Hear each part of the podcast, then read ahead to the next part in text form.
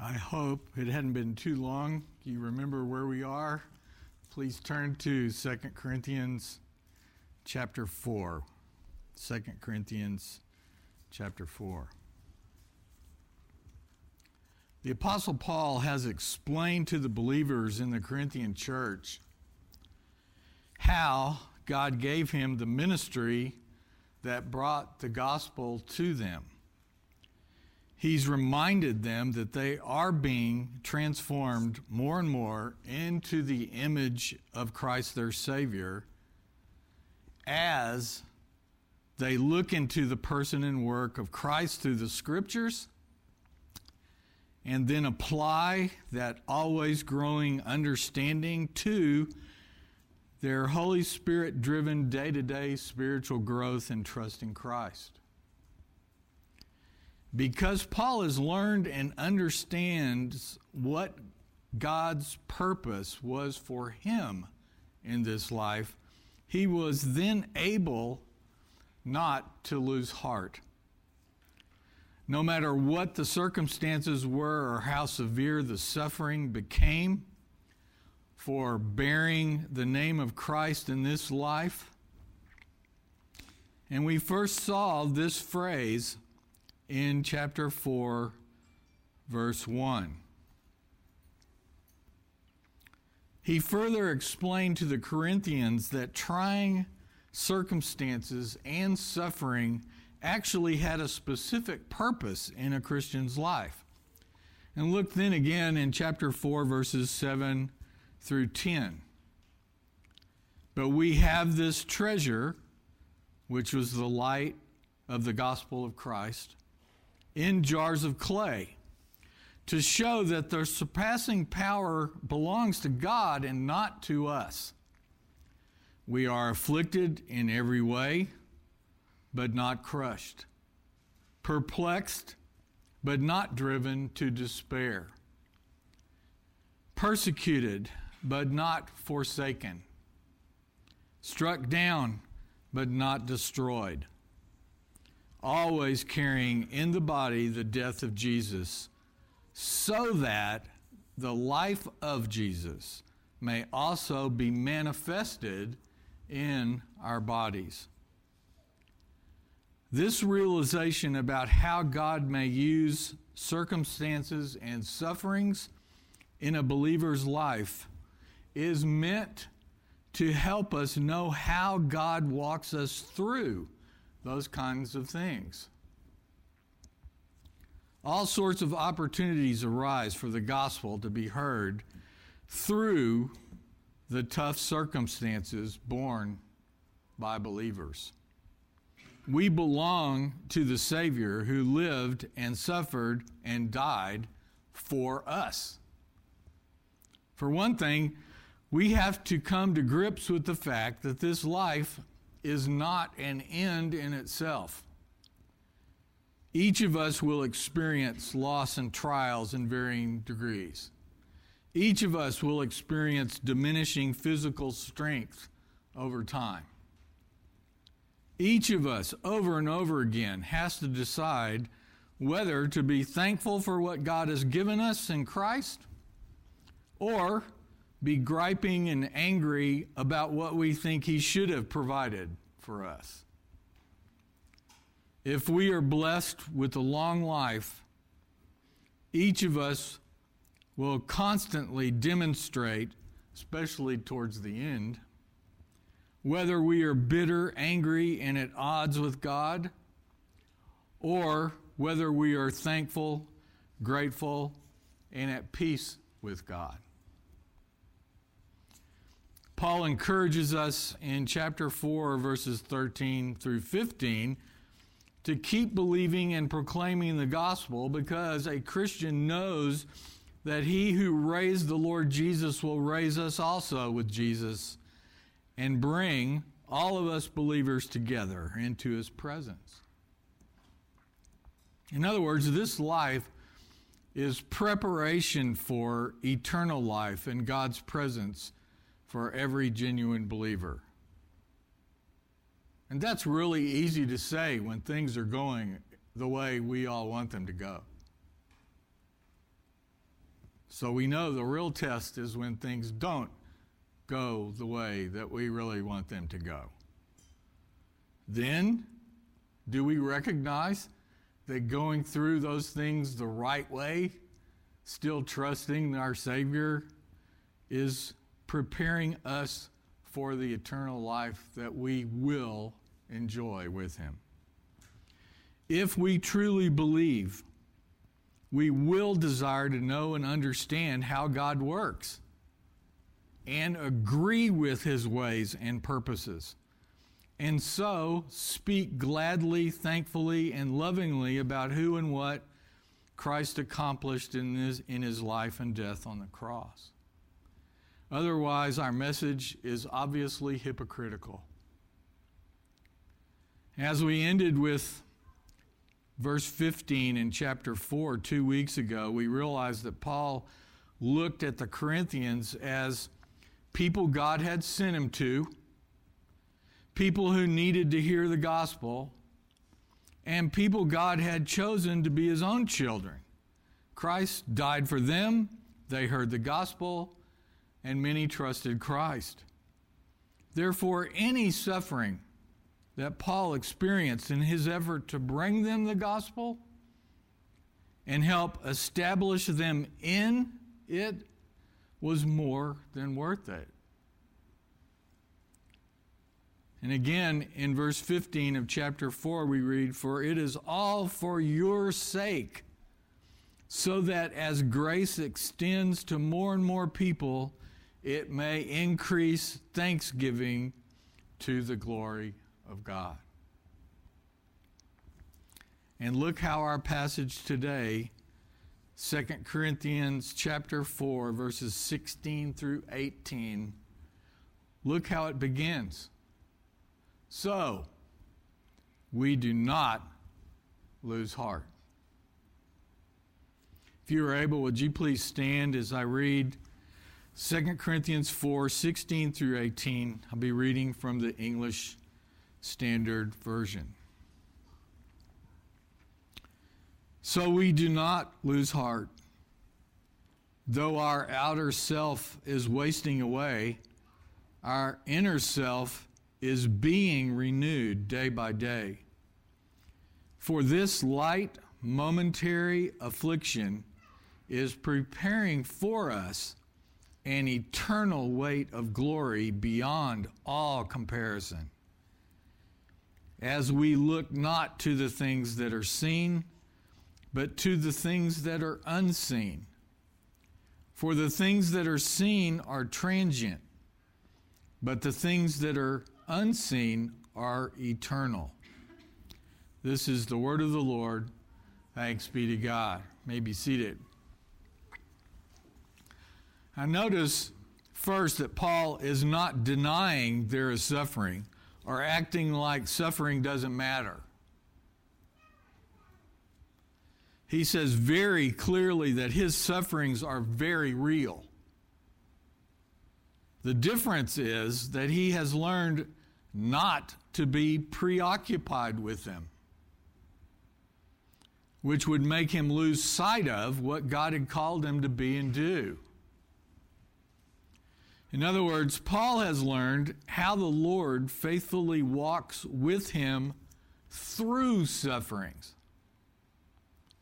And because he's not angry at God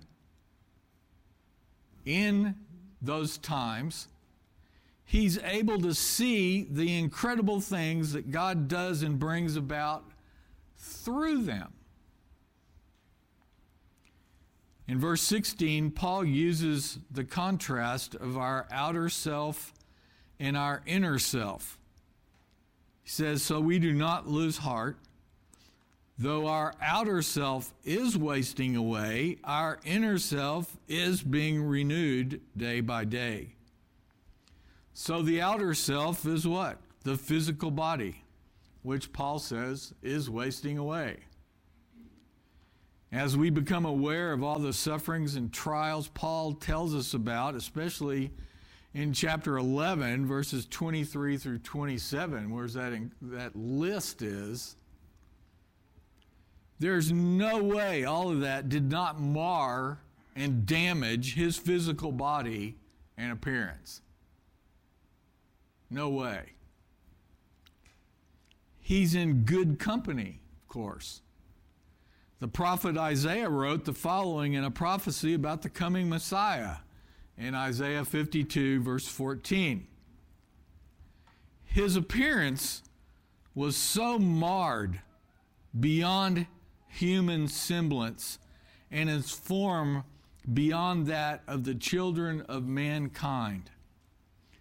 The Christian Standard Bible renders this his appearance was so disfigured that he did not look like a man, and his form did not resemble a human being. But Paul's point is that something else is going on all the time inside the believers. Our inner self is being renewed day by day. In his letter to the Ephesians in chapter 4, verses 22 through 24, Paul gives a very brief summary of what the Christian life looks like. There we read, To put off your old self, which belongs to your former manner of life and is corrupt through deceitful desires, and to be renewed in the spirit of your minds, which means that you have a new attitude or disposition toward God as a believer. And to put on the new self created after the likeness of God in true righteousness and holiness. And how do we put on? And we see everywhere in the New Testament that God mostly uses his means of grace, the scriptures, as they're preached and taught and studied and read and prayed and sung and pondered and also the ordinances of baptism and the Lord's Supper, and also worship in a Christ centered church and the people that are part of that church.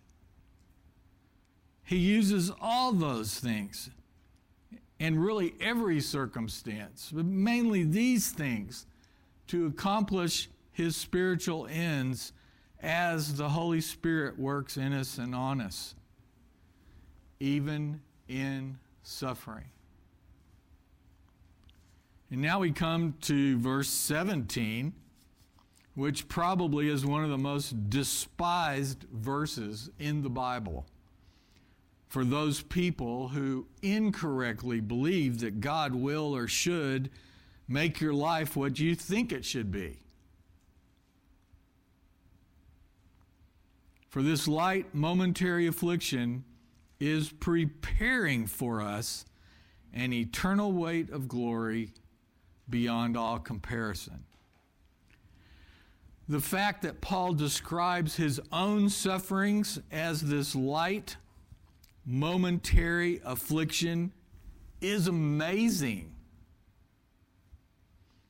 We know that they were heavy, often, and many times deadly, speaking of Paul's sufferings and not light and momentary if you're looking from just the perspective of this life. But Paul has obviously learned to look at life now from the eternal perspective. The obvious lesson for us all here is quite alarming, and it's very important to learn as well. And most of us, or all of us, tend not to want to learn this lesson. And we fight it with everything that we are. And what is it? The way a Christian looks at afflictions should be very different from the way they are viewed by unbelievers. Paul writes in Romans 8, verses 16 and following, we are the children of God. And if children, then heirs, heirs of God and fellow heirs with Christ, provided we suffer with him,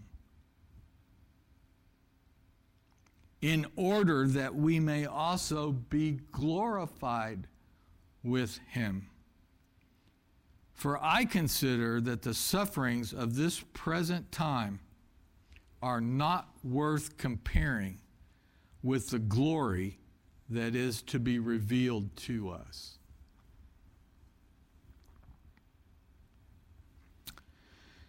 There's that glory word again.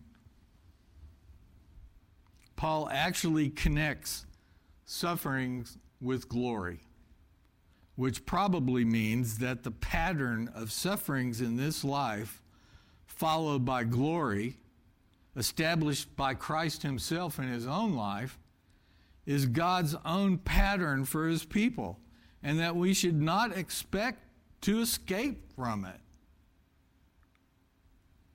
but rather to accept it as God's will for us. So, in some way, either as a reward or else as a result of the character molding that patient endurance of suffering brings, future glory will have been produced by God mostly through that suffering. And lastly, in verse 18, Paul again brings before his readers the uniquely Christian view of life. He contrasts the things that are seen and therefore transient or temporary the things that are seen and therefore transient and temporary to things that are unseen that are eternal. Now, why is this uniquely a uniquely Christian view of life? Well, let's just be honest. Simply, most people live as though life in this world is going to go on indefinitely. And it doesn't take much observation to realize that's the way most people think.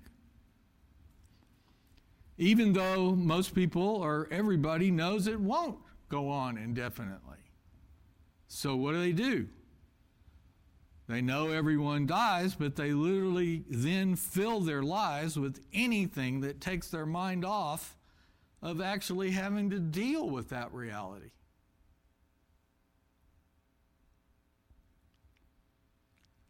It's a great exercise. Besides looking at our own lives, look at the people you know.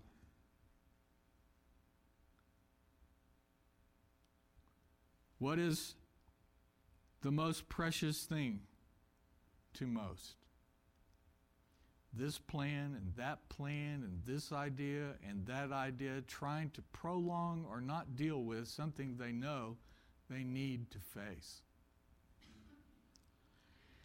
And that's why, why when we know someone who's spent his whole life being angry and putting down and hating God in every area of his life, and then they're on their deathbed and they face that reality and they realize that they can't control it. And they turn to the Lord because they've just heard the gospel at their own son's funeral, which we experienced and I told you about earlier and they repent, truly repent and trust Christ, that is an amazing thing that God has done there. The Christian, however, should have a godly realism, realism about this, which should color their whole life in every way possible, especially in their values, which then affects their actions. So the sense, the idea, this idea in verses 7 and 17 and 18 should go together. These are connected. As we see reflected in most translations that have these two verses as being one sentence or idea, check to see if yours does. There should not be a period after verse 17. Paul is saying that our light and momentary afflictions are preparing or achieving for us an eternal weight of glory beyond all comparison as or while or get this it can also it also means providing that we fix our eyes on Jesus. As Hebrews 12:2 says looking to the things that are unseen the eternal and there's one more important thing to notice here back in chapter 3 verse 18 of 2 Corinthians 3:18 Paul made the point that our progressive transformation into the likeness of Christ is brought about as we look at or to him and reflect his glory. There we read, and we all, with unveiled face, beholding the glory of the Lord, are being transformed into the same image from one degree of glory to another, for this comes from the Lord, who is the Spirit. I don't know about y'all, but at the end of the year, and you're starting to think about, is this year ever going to get over? And then you hope again for the next year. What are we thinking?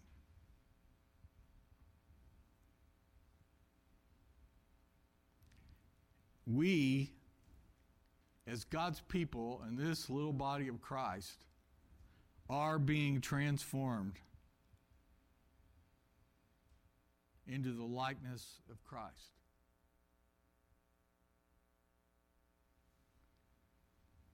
Our job is not to look around and rate who's ahead in this race. Our job is to help each other see what God is doing in our lives and as a corporate body. And you know what? We could talk forever if we could get everybody not shy enough to actually share with everybody sometime what you know God is doing amongst you and the people you know. And many of you do that with your close friends and it ends up getting back to some other people, and people are going, Wow, look what God has done. And every time I hear that, it just thrills my soul because I need to hear it. And I figure if I need to hear it, y'all need to hear it. Even, and sometimes even more, when people are going through tough stuff that we look at and say, Man, I don't know how you're doing that. And the response is, I don't either, but God is faithful. Look at what He's done. That's how it works. We're hooked together whether we want to admit it or not. And that's called mutual, mutually encouraging one another in the faith and bearing testimony to what God is doing, which, is, which means that we're fixing our eyes more and more on Christ who's called us together.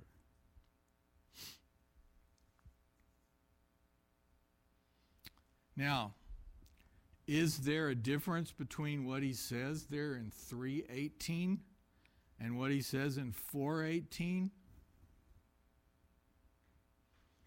318 and we all, with unveiled face, beholding the glory of the Lord, are being transformed into the same image from one degree of glory to another. For this comes from the Lord who is a Spirit. and 418, as we look not to the things that are seen, but to the things that are unseen, for the things that are seen are transient, but the things that are unseen are eternal. You see how he's saying the same thing? But there is a difference in both, Paul is thinking of the importance of looking at Christ, the eternal things. But in 318, the emphasis is on the results here and now in this life of looking at Christ. And in 418, the emphasis shifts to another gear. The emphasis is on the results for the life to come of looking at Christ now, the eternal weight of glory that He is preparing for us that we get a taste of now. Another way to say this is to consider the tension between the already and the not yet. Paul is not putting down, negating, or repudiating any interest in the visible world. Far from it. What he is doing is affirming that his affections are set on things above, which is the way he puts it in Colossians 3. Folks, he says this in every letter he writes. And he says it a little differently to each body because he knows each body. But it's the same message. These are lasting realities that are unseen completely as yet, but are promised and will be realized fully. Can you define eternal? I looked at that word and I said, Well, I know what that means. And you think about it a little bit, and if you can get your brain around eternal, you realize that, yeah, we may have a simple definition, but we're never going to get our minds around it completely. Because eternal basically means destined to last forever. So we apply this like this Paul's afflictions were temporary, his reward eternal. Our afflictions are temporary, and our reward is eternal. So, we do not lose hope. Let's pray. Oh Lord, may you work in us in such a way that we recognize and experience your rest and your peace as we learn to trust you more each and every day. You are our only true and faithful hope. And we thank you for doing for us in Christ what we could never do for ourselves. Your gift to us of Christ's redeeming grace is life itself. We love you, O Lord, and are eternally grateful.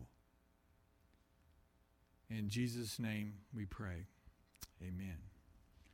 Would you please stand for our benediction?